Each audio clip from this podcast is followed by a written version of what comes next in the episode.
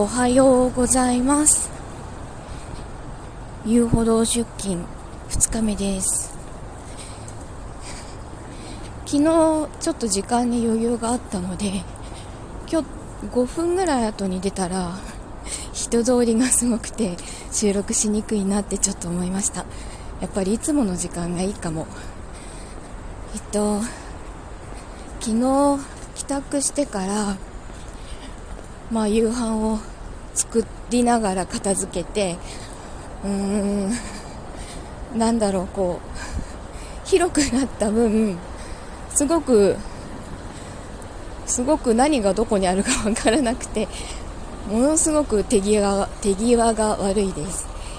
えっとでも段ボールは30箱ぐらいは片付けたのかな。